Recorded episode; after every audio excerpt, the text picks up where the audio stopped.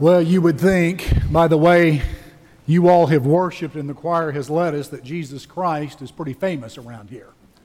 And I would give a hearty amen to that. Bless the Lord and thank you. We are looking forward to a great day, April the 26th, here at Beach Haven Baptist Church, where we commit ourselves financially to the Act 22 project. And a large part of that leadership has come from one of our own deacons and servants, uh, Tom Rogers. I want to invite Tom Rogers to come to the podium now and share with us some of his thoughts on, uh, on giving and how he's going to approach Act uh, 22. Would you give him a Beach Haven welcome, please? Good.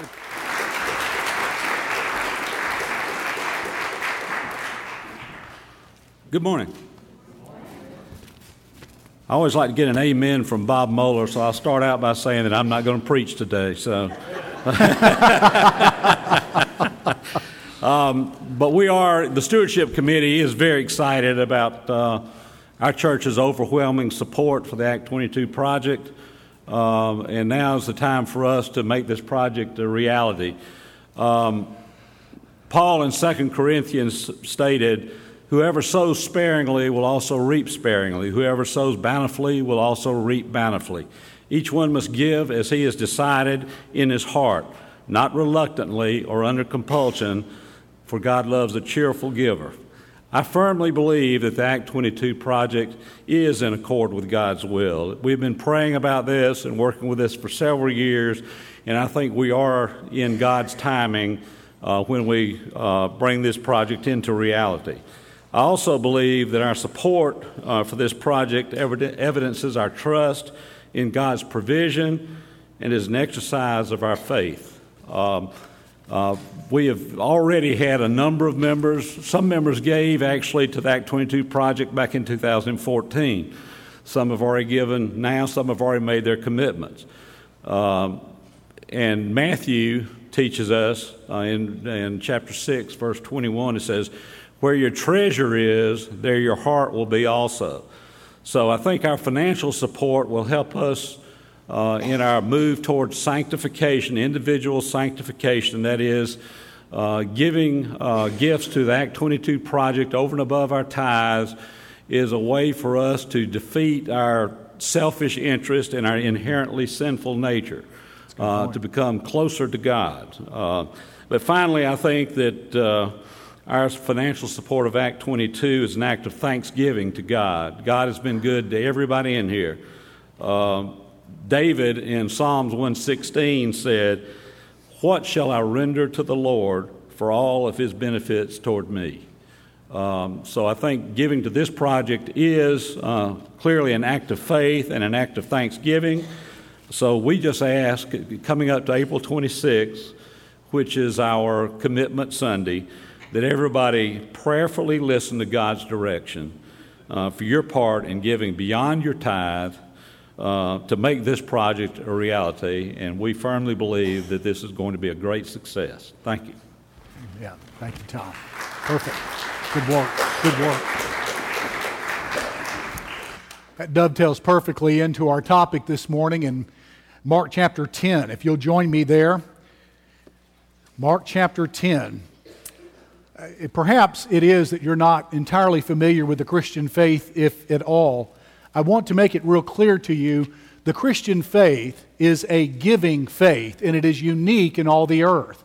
There are other religions who give, but they do not have that at the heart of their faith. The Christian faith does. And I don't know of a passage that we could reflect on in the Gospel of Mark any more than what we have before us in Mark chapter 10, verse 32, that defines that. If you're a guest with us, we appreciate you giving uh, or attending. We don't expect you to give to this project or anything else. Our members take care of that, so we didn't invite you here uh, to collect your money. Uh, that is something our members do and that they take care of. But at the heart of everything Tom Rogers just said happened to be the sentiments and the spirit of Mark chapter 10, verse 32 through 52, where the cross of Jesus Christ is central.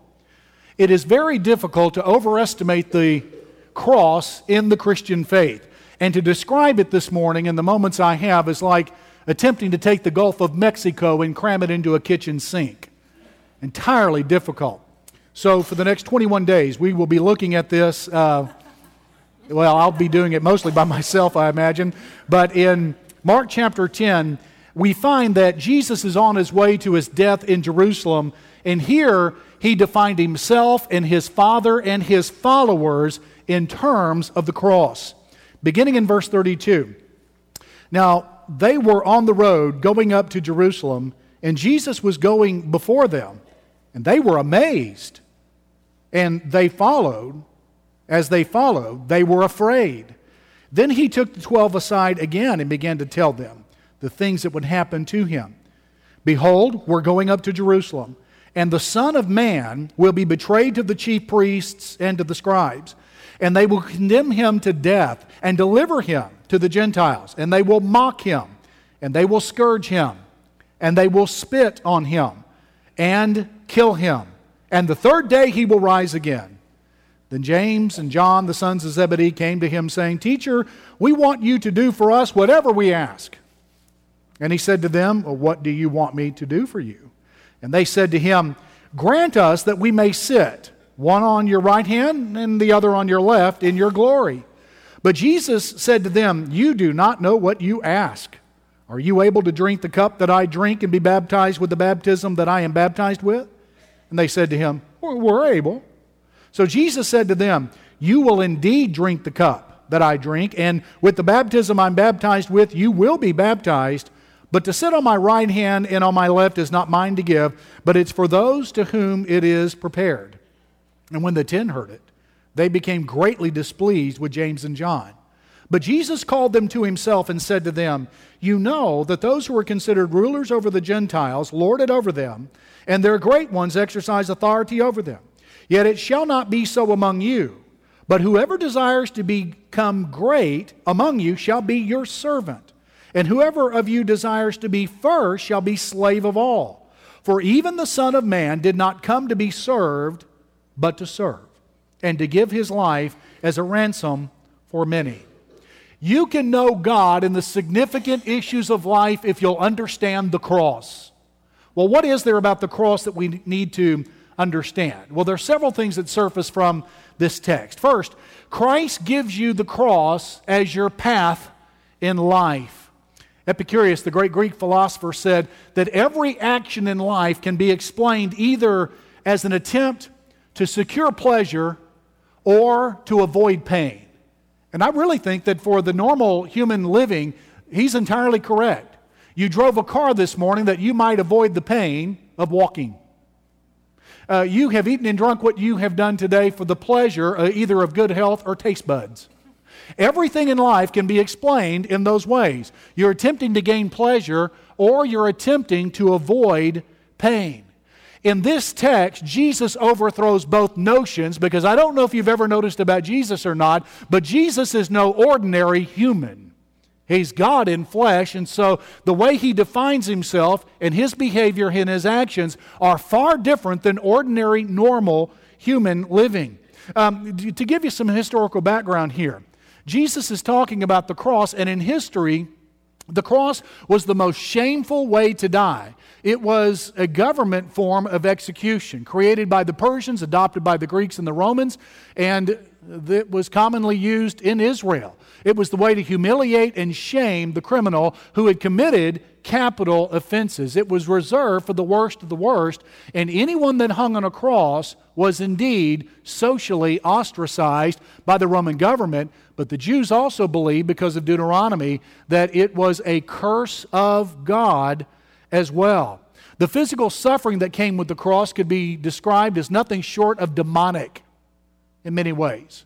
It was the most brutal, agonizing way to die. It began with a scourging where the victim's back was turned into ribbons of quivering flesh, one doctor says.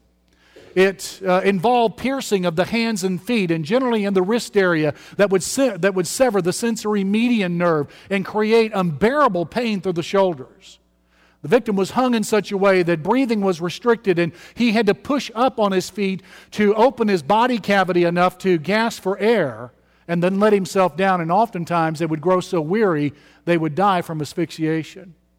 Socially and physically, it turned the victim into a mess. And Jesus, here in this text, says, That's what's happening to me in Jerusalem, and I'm going anyway. In fact, we discover later in Mark that was his purpose, and he arranged to get himself to the cross. And here in the text, beginning in verse 32, it says, The disciples were amazed, and those that followed him were afraid. Well, why is that? Well, Jesus in the previous text had dismissed and dismissed the wealthy and their value to the kingdom of God. Now, they can be very valuable, but not because of their wealth.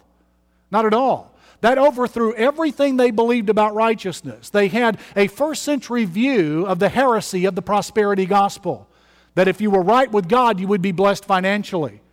I wish somebody then would explain the life of Jesus. No one's ever been more right with God, but he didn't have a place to lay his head. And he was crucified as a awful criminal. And so the disciples are following Jesus and their minds are bewildered because he has just dismissed an awful lot of their values and their theological notions. And so in verse 33 and verse 34, he goes up to Jerusalem and he pours on this sentiment and gives no one any relief. In other words, he defied Epicurus. He acted to avoid pleasure, and he acted to secure pain for himself. He overthrew common values that have persisted in the human race all along. So, what Jesus does here is that he sets God's will as his highest value, not pleasure or the avoidance of pain, but God's will. He did not, he did not, he did not avoid pain of the will of God. And he did not avoid God's will because it involved pain. And he set, therefore, the example for all the followers of Christ. The will of God will almost always cost those who do it. Someone wrote to C.S. Lewis one time and said, What is the most comfortable religion? And Lewis replied, I did not become a Christian for comfort. He said, In fact, if you're looking for a comfortable religion, I do not suggest the Christian faith. And he was entirely correct. And this is true in so many areas. In fact, Jesus said in Mark chapter 8, verse 34, If anyone come after me, let him deny himself, take up his cross, and follow me. In other words, we need a daily personal execution. This is true in marriage for happy marriages. We set ourselves aside for our spouse and for our family. Sometimes this is true in vocational choices. Uh, oftentimes, this is true in churches with worship preferences. And sometimes this is true for favorite ministries. We set ourselves aside to do the will of God. Keith Green, the great musician who revolutionized Christian music back in the 70s and early 80s before he died in a plane wreck in Lindale, Texas in 1982, went through a period of time in his early Christian life where he gave up music.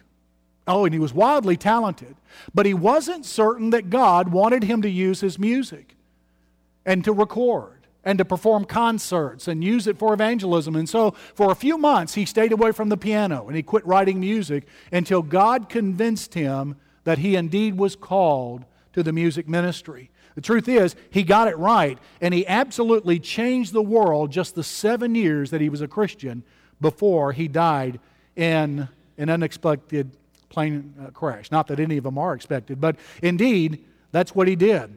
Now, this assumes our natural opposition to the will of God. Charles Wesley was right. Prone to wonder, Lord, I feel it. Prone to leave the God I love. Our hearts and minds will our hearts and minds will conspire against us and against the will of God, and they'll be very subtle and oftentimes religious to do it in many ways. And that's the crowd that Jesus faced. It means then that the Christian faith is an uncomfortable faith. So Christ gives you the cross as the path for your life. I need to let you know that if this morning you decide for Christ and you come for Him, you're coming to take up a cross. Oh, He'll cancel your sin, He'll give you heaven as your home. But for the balance of your life on this earth, you'll need to carry a cross. And so I'm not going to mislead you and tell you that it's always easy. I will not uh, mislead you and tell you that uh, you will be comfortable. Not at all. You will have to carry a cross daily, which means you'll need to execute yourself, aspirations, goals, dreams, and desires on a daily basis. But there's the second thing Christ gives you the cross also as a pattern for your leadership. And I want us to examine this in verses 35 to 45. First, here is a request in verse 35. James and John, the son of Zebedee, just off the heels of everything Jesus said, Teacher, we want you to do for us whatever we ask. Well, don't we all, beloved?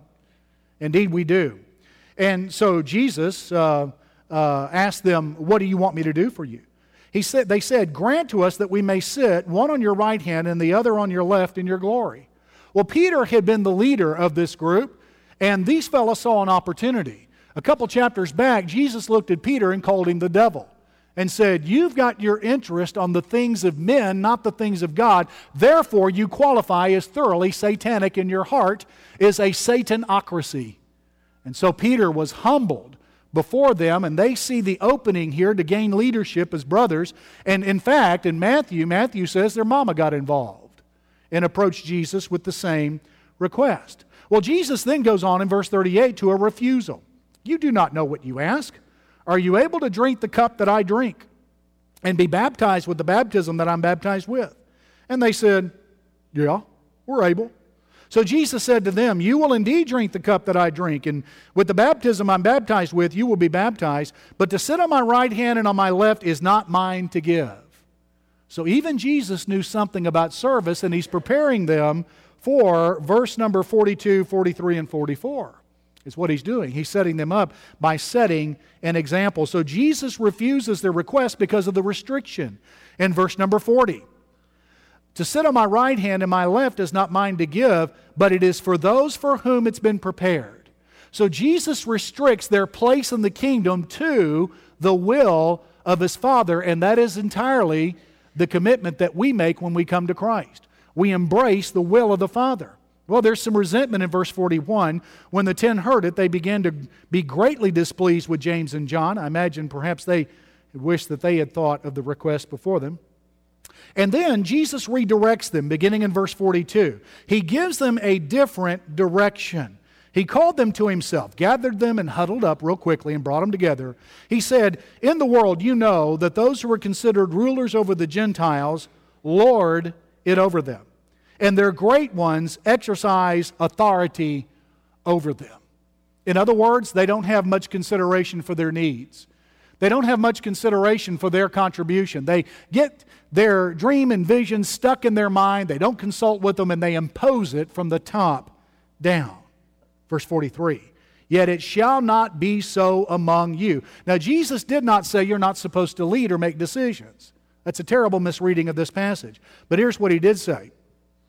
In verse 43, it is entirely possible for you as leaders to become great. In fact, you've got to be great with the mission I'm giving you. And it's entirely possible and necessary in verse 44 to become first in leadership. And so it is entirely appropriate for there to be those who lead us who are great and first. There has to be that, or everything is chaotic. Yet, there's some qualifications to this. Those who are great shall be your servant.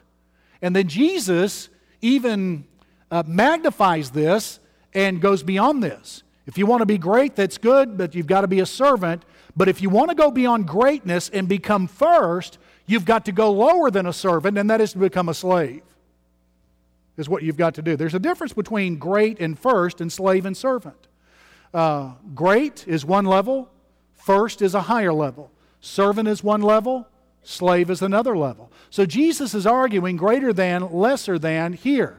In other words, the higher you want to go in leadership, the lower you've got to serve the people. And Jesus makes that abundantly clear in this text. In other words, the way up is down in the kingdom of God. And then he gives uh, that redirection with his example. He says, That's precisely what I'm doing. I'm not doling out positions in the kingdom. That's not my authority to do in this era. My Father does it. These positions are for whom my Father decides. That's why no one ever, ever enters into the ministry without a call from God. I didn't choose the ministry. Our staff did not choose the ministry. God chose it and laid it upon us. And Jesus said, Even the Son of Man did not come to be served, but to serve and give his life as a ransom for many. And then Jesus gets into a reproduction of this principle in verse 46 to 52. There in that text, he finds someone who could do him no good in the kingdom. Really. This man had nothing to offer. He's blind Bartimaeus. And Jesus heals him of his blindness. The interesting thing is, the disciples could see the world but could not see God. Blind Bartimaeus could not see the world, but he could see God. And he got it. He got it right. And Jesus reproduces this principle by working with a very needy, needy man. So, to be over, you must first learn to be under. To lead, you've got to learn how to follow. To rule and to be great and first, you must first learn how to serve. That's true with mothers and their children.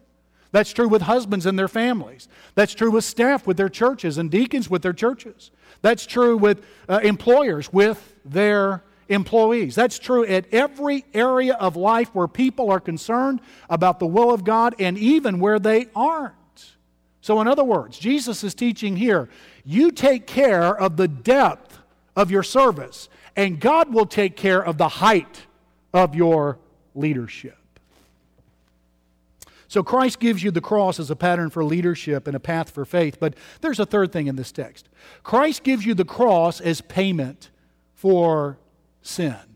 I don't know if you've noticed through the Gospels how often Jesus returns to the theme of the cross and his death. Why in the world do we talk so much about the cross and resurrection? Well, it's very simple. Jesus did. It keeps surfacing over and over again. Heaven is not past the power of the cross of Christ. And Jesus gives this cross as payment for sins. You know, books and plays and situations and news accounts that involve ransom are always gripping to those who read them. And in real life, they cause the heart to palpitate and they draw an awful lot of interest. I don't know if you're aware or not. In fact, I sure hope that you're not. But the world's kidnapping industry is worth hundreds of millions of dollars every year. In fact, in 1932, the insurance company Lloyd's of London began to offer kidnapping insurance. Now, they keep their client list secret, and I think for good reason. But after Charles Lindbergh's son was kidnapped, they began to offer this insurance and offered the first policy after Lindbergh's son was kidnapped, and it is said that they own 75% of this insurance market. In other words, they'll pay ransom for those who can afford their insurance policies. Ransom is a financial and legal word in the Bible. Uh, financially, it means to pay a price to release someone from debt. They've got staggering debts. Someone who is kind will come and pay them. And oftentimes they would become their servant until they paid off their debt. That's a good way to think about ransom and redemption. And then it also means to pay the court to be released from a debt to the court. So it's a financial and it is a legal word. And the act of paying and freeing someone in debt uh, or to the court is called redemption. And so ransom and redemption go together, and Jesus picks up on this in verse number 45. He said, For even the Son of Man did not come to be served, but to serve and give his life as a ransom for many. Jesus paid to release people from the debt to God's court and the debt to the bondage of sin. And there are several ways to describe this. First, it is a costly payment. Jesus said, The Son of Man did not come to be served. That's a reference from Daniel chapter 7 where the Son of Man is envisioned in his future glory, where he comes to the world and eliminates all rival kingdoms and takes dominion himself. It's an exalted word of the King of Kings who will reign without challenge, without the possibility of coup, without the possibility of death, without the possibility of corruption, without the possibility of defeat, without the possibility of error, without the possibility of mistake, when he returns in his glory, this is the Son of Man, and yet he, even he comes to serve the world by dying for their sins. I must say to you, if it's good enough for Jesus, it's good enough for every one of us. He's the Son of Man. Then it's a gracious payment. The Son of Man did not come to be served, but to serve and to give his life as a ransom for many. Jesus Christ gives his life, it's not taken from him. He volunteers to give his life. The whole idea of the cross and his death for our sins is something conceived in his own heart and mind. It is completely the initiative of God. I would have never thought to offer salvation to the world by a death, but thank God he did. He's gracious and no wonder Paul cries out in 2 Corinthians 9:15, "Thank God for his indescribable gift." It is a gracious payment. It's a substitutionary payment as well. The Son of Man did not come to be served, but to serve and to give his life a ransom for, or in the place of, many, is the Greek preposition.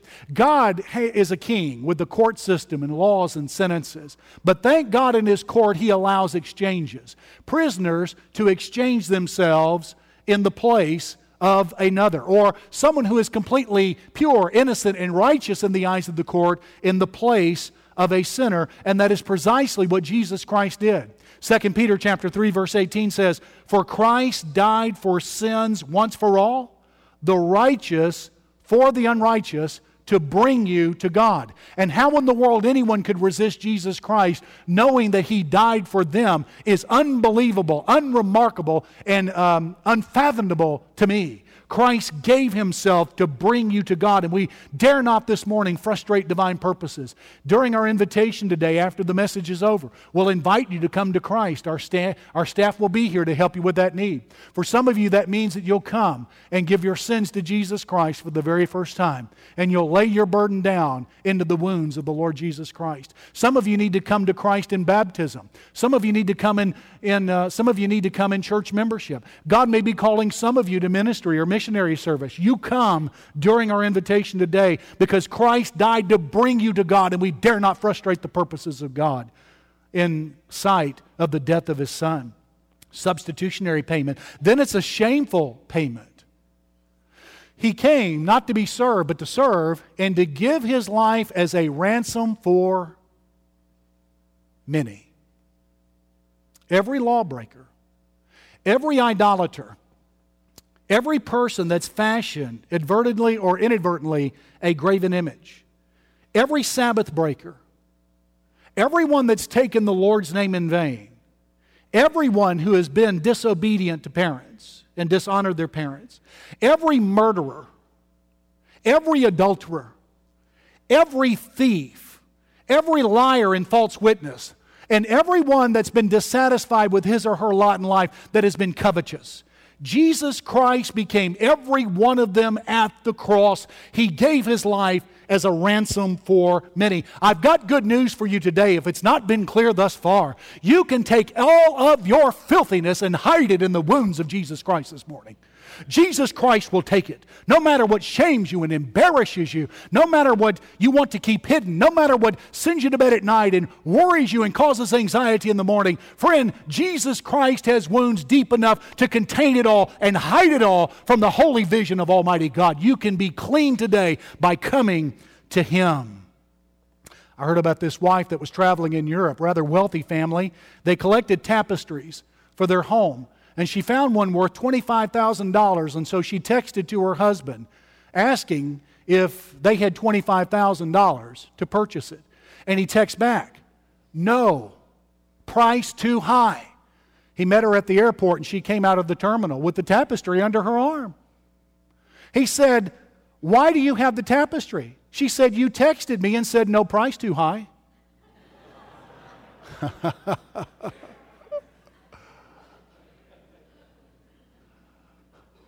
What are you worth? What are you worth? How much does God value canceling your sins and making you his own? The blood of Christ is the only adequate answer.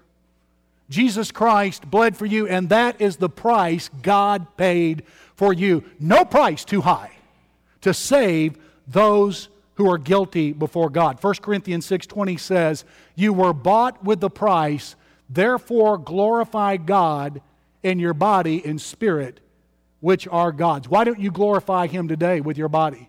Why don't you confess with your mouth Jesus is Lord and believe in your heart that God raised Him from the dead, or believe in your spirit that God raised Him from the dead? Why don't you call on Him to save you today?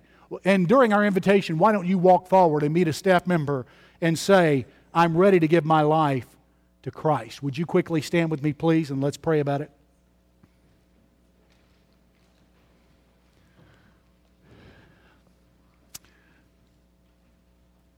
We thank you for the cross, Lord.